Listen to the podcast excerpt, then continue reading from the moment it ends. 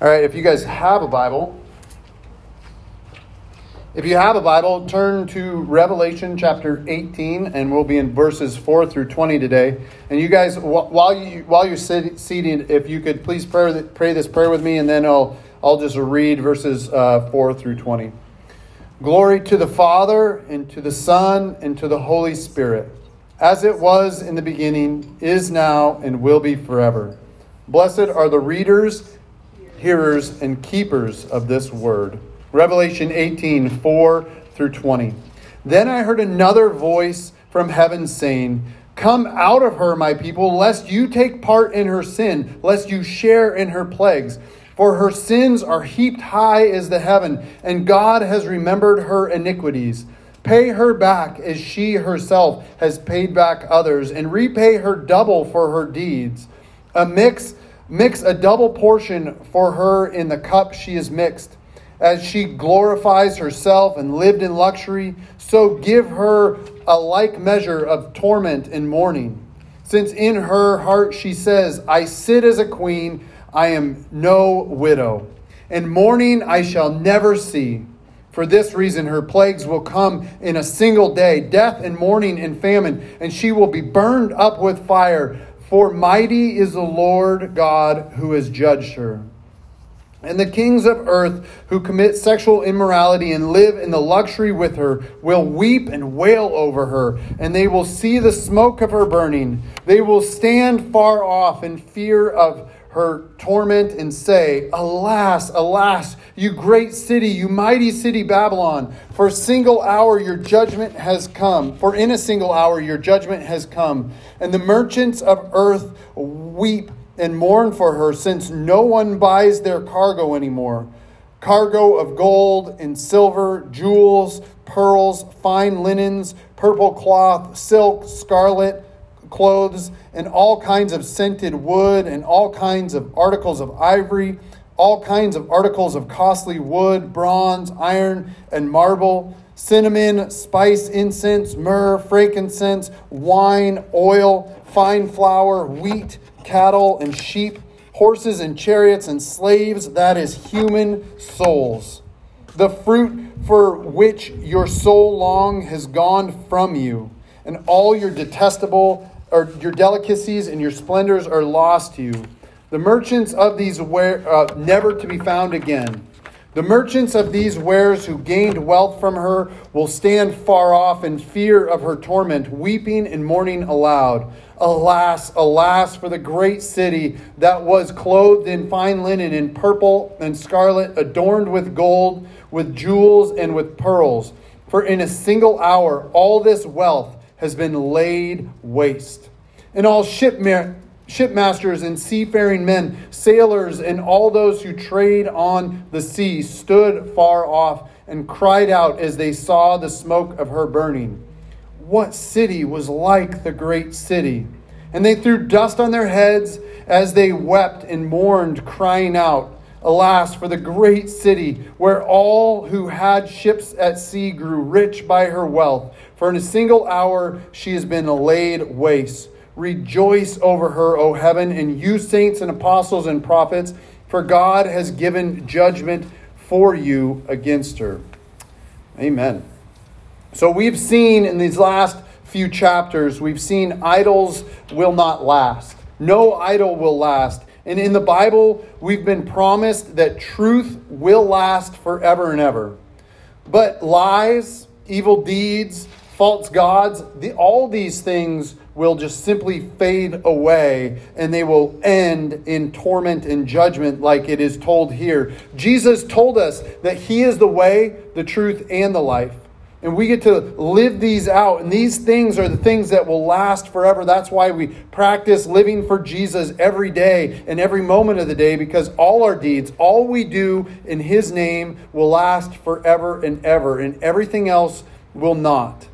After all, as Christians, we on earth here are Jesus' hands and His feet to this world.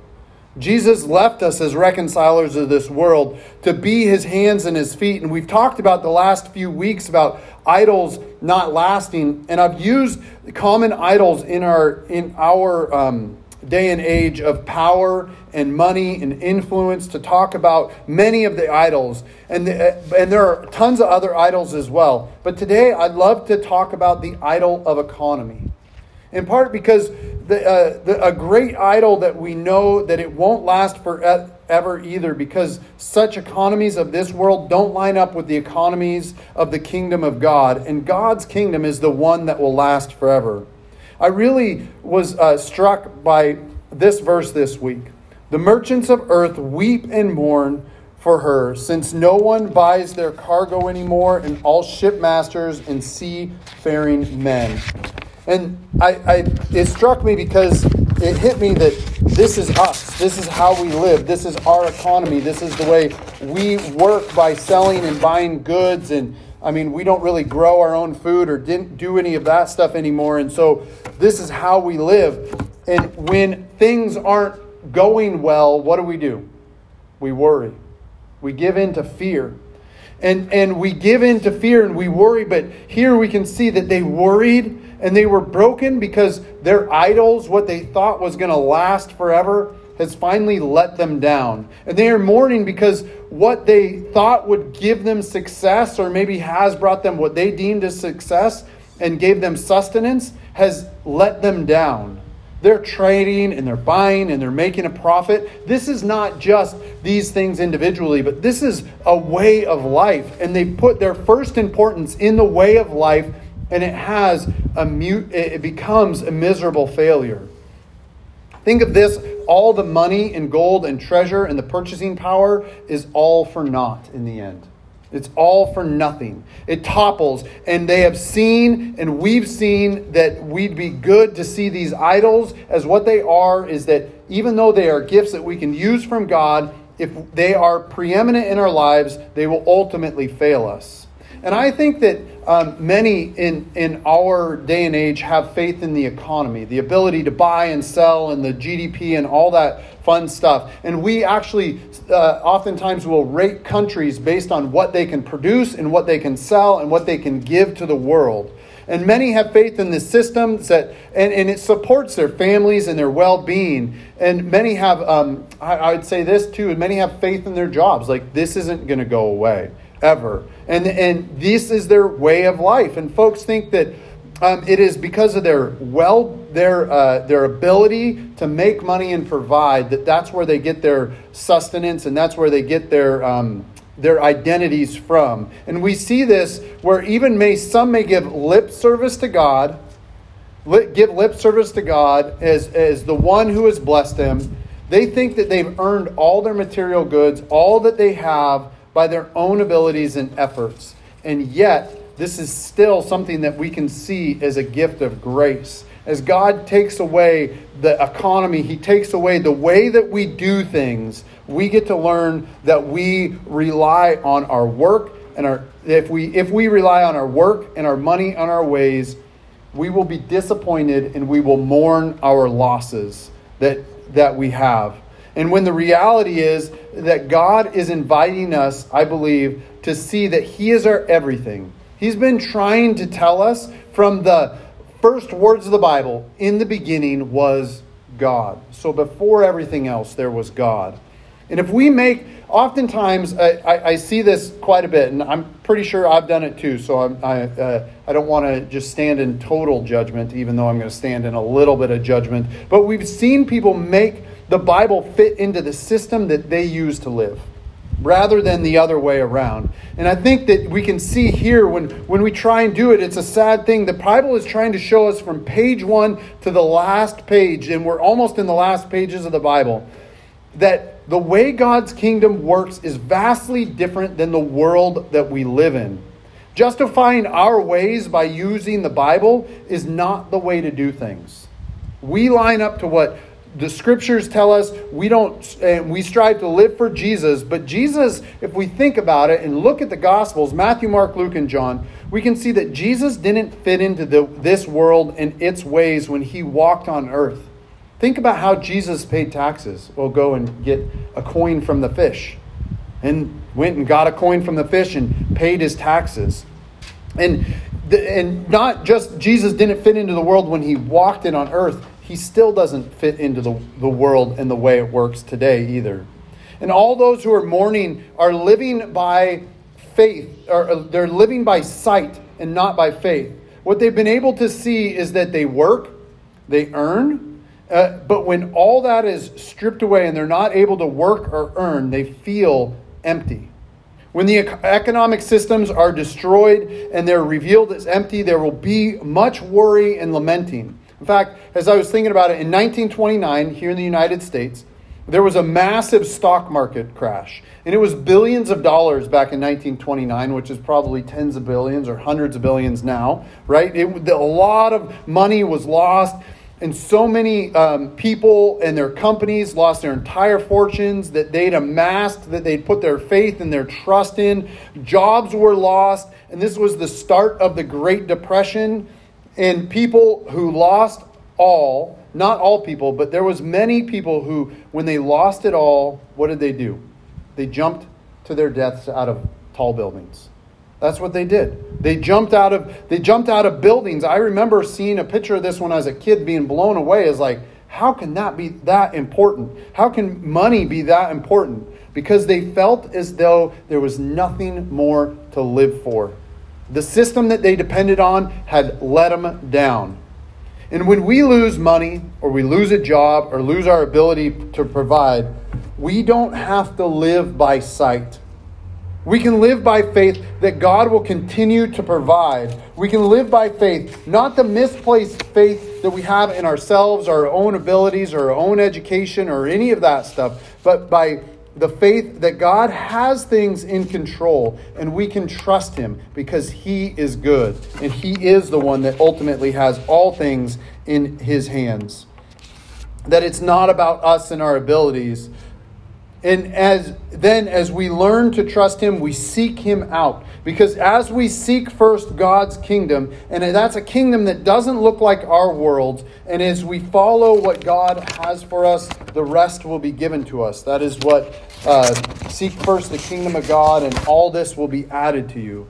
Because the kingdom of God doesn't need to run on purchasing power or uh, or abilities. It doesn't run on fear or worry or even sight. God's kingdom runs, it does run with love, with hope, with faith and joy and grace, and God's ability to provide all those things to those who live and believe and rely on Him.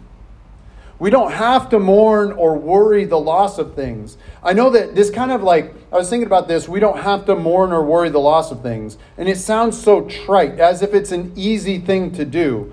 And but it's not easy to live without worry or mourning. If we lose our jobs or our ability to make money, if we lose a, a job or something, I'm not suggesting that we throw like a I lost my job party and rejoice in it, but we can rather seek first the kingdom of God, pay attention to what God is doing in our lives and in our midst, and work and act according to how He would have us work and act in the next steps that He would fa- know, uh, have for us. Because we can know and be certain that our sustenance doesn't come from our job or our money or our stuff, it doesn't come from our goods or our deeds. Those things are not our God.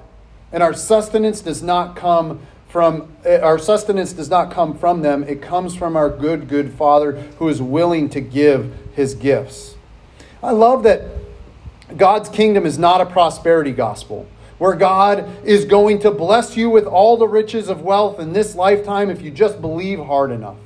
That's not what God's kingdom is. In God's kingdom, the persecuted are blessed. In God's kingdom, um, it's better to give than receive. In God's kingdom is not a prosperity gospel where you just, if you pray hard enough, believe hard enough, God will give you whatever you want.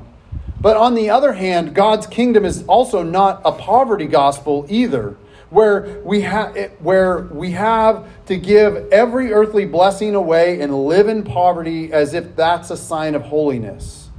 God's kingdom is the kingdom of his provision and our acknowledgement, whether we have a little or, or we have a lot, it's all a gift that gets to be used for his glory. We have this we have this book that we use to pray for, and the other day it said, Lord, uh, take everything that I have so I can honor you or something like that. And I thought, that's not it, actually. Lord, let us uh, recognize that everything that we have is yours and for your purposes. And whether you give us a little bit or you give us a lot, let us live for your glory. And in God's kingdom, it is better to give than receive. In God's kingdom, it is the last who will be first, and the first will be last.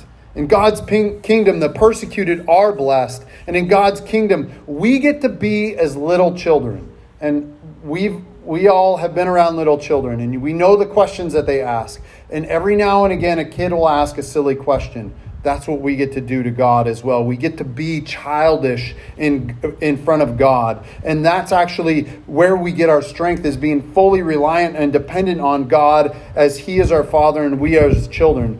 But we get to repent for the kingdom of God is at hand. The first part of this scripture is saying, like, don't give in to the idols. Don't give in to this way. Let's, let's get out of that and let's walk with God in His ways. And we get to repent and seek first the kingdom of God. We get to live in the reality of God's kingdoms and its differences from our kingdom.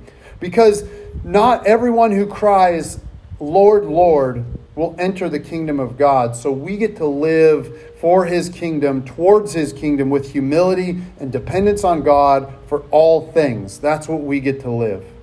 Here in this section of Revelation, we are seeing that what is at the end of living as the world lives all ends in destruction and devastation, and it happens quickly.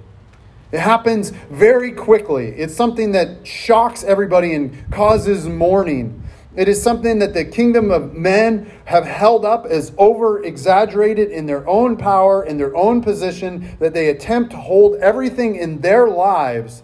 And it's over exaggerated by a long shot because at the end of the day, the ways of mankind and their kingdoms will be wiped out. They'll be wiped out. They will not last forever. And in this, we as Christians, we don't mourn because we rejoice that the opposite is also true, that the kingdom of mankind are something that in this sermon series, I, for the most of Revelation, I've called empires. I've called empires because we can have empires and nations, but we can also build our own mini empires. They have tricked us and deceived us for far, far too long, and this deception can't exist in the fullness of God's kingdom, and we get to rejoice in that. I thought about it this way empires are systems that have tried to control and manipulate its people. It claims to do this for the good of the majority, but it's been kingdoms, uh, but it's been the kingdoms of the most powerful who rule over the weakest. Empires are systems all about their own glory and their own welfare. And even if they say they care, at the end of the day, they don't care who will be destroyed and they can maintain their illusion of goodness. This is what empires do. Empires want to claim their beauty and benefits to all people who live under their rule and reign, but they cover up the ugly that is actually there time and time again, not willing to give it air and, and, and thought or even try and fix some of it. Empires and their mission, their, their purposes uh, and protection are supposed to be seen as divine and they're supposed to be seen as like godlike in their service, and yet they let us down.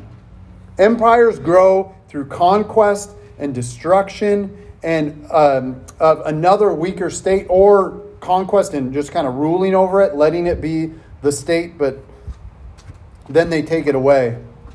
Or they, they're ruling. But we can see that empires, this is what I love about Revelation, that empires expire because of their own making.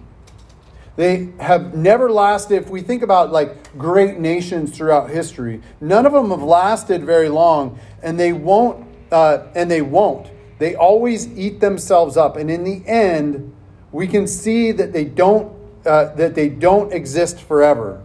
They can't fulfill the purposes that they lay out before us. That they say all this that they're trying to do for us. That's why we don't put our faith in government. We put our faith in God because only God and His kingdom can do these things with perfect intentions and without sin and idolatry blocking its way. In the sections upcoming in Revelation, we will see what the kingdom of God is like in, more complete fullness. It gives a, it gives people uh, true freedom. It doesn't destroy goodness, but it holds goodness because God alone is good. It is truly beautiful where nothing is hidden. Nothing is hidden. We, God sees us for who we truly are, and He says, You're my beloved. And so it takes away the shame that wants to be hidden. And God's kingdom is truly run by Father, Son, and Holy Spirit, true divinity, not the divinity of some make believe kingdom. And in the coming sections, we will see Father, Son, and Holy Spirit at work in His kingdom.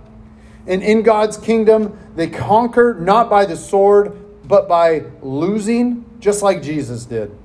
Jesus conquered sin, Satan, and death, and the empires they serve by what? Instead of demanding our lives, he gives up his life and offers it even to his enemy through repentance and grace. I've said this before, but in this section of scriptures, we've seen Jesus repeatedly offer his hand of grace to his enemies, those who have mocked him and scolded him and told him that he's never worthy of being God. He's offering them grace to turn away from their evil ways. Repentance and forgiveness is always offered in God's kingdom. So that's we get to rely on it. What Jesus did on the cross is the way of God's kingdom for us here on earth.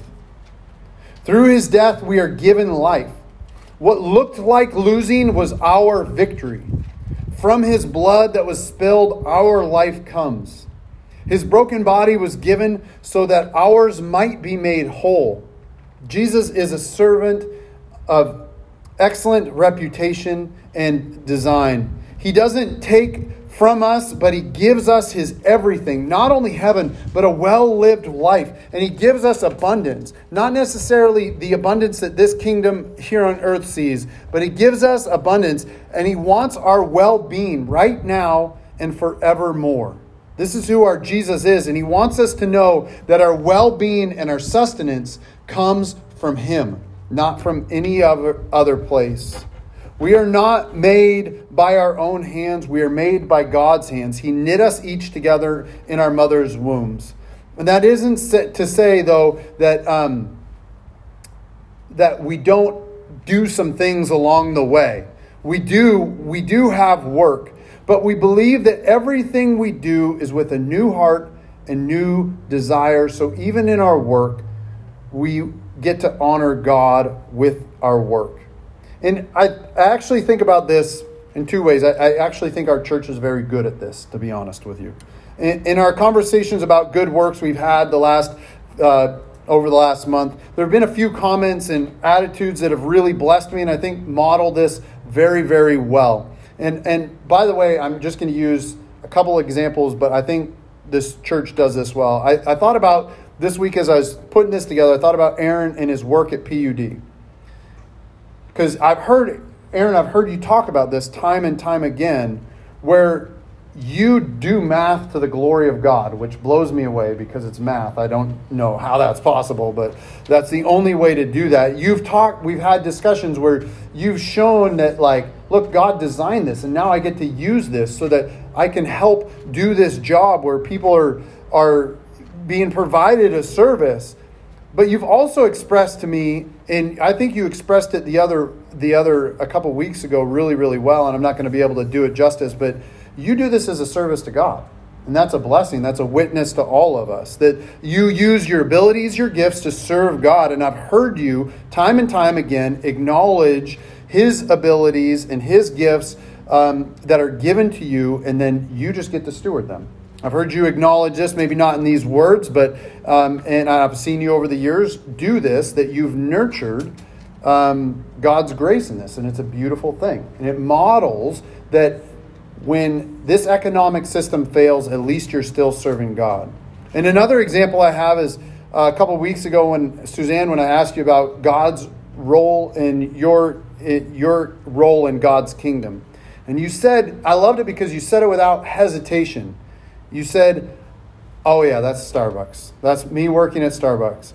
And I smile at people in the name of God. And I think that oftentimes your customers don't get very many smiles, and people say you're the only one that I'm smiling, and where you're not sit, sitting there going, This smile comes from Jesus. Uh, it does, and you use it for God's glory. And I believe that even as you serve God by smiling, not for your own benefit, but to show the love of Christ to others, others recognize this smile as different different than other people's even with the masks on i'm sure they can still they can still see that it's different. And I believe, I firmly believe that this is kingdom work. This is living in this kingdom that we have here on earth, and but that we're seeing it, our work as God's gift. Our service to God and our jobs are simply vessels for us to be used by God. And I love it. And I and I think that again, I think that in many conversations that I've had with everybody else in this church, that I could share many other ways that we view this. But this is God's gift, and we get to maintain God's goodness and grace through the ways that we work, through the ways that even we work in this empire, but not for this empire. We work for God's kingdom, and we're trying to live out God's kingdom on earth as it is in heaven, like we pray every week. So, Lord, as we come before you, may we live for your kingdom over against our kingdom. May we live for your kingdom over against the kingdoms that are trying to win our allegiance. And Lord, may we just be uh, live lives that glorify you forever and ever. And we know that, Lord, as we offer our, our simple gifts, Lord, we can never repay you, but we don't have to because you just simply have given your life so that we might serve you and love you and walk with you. And Lord, may we do this more wholeheartedly. In Jesus' name, amen.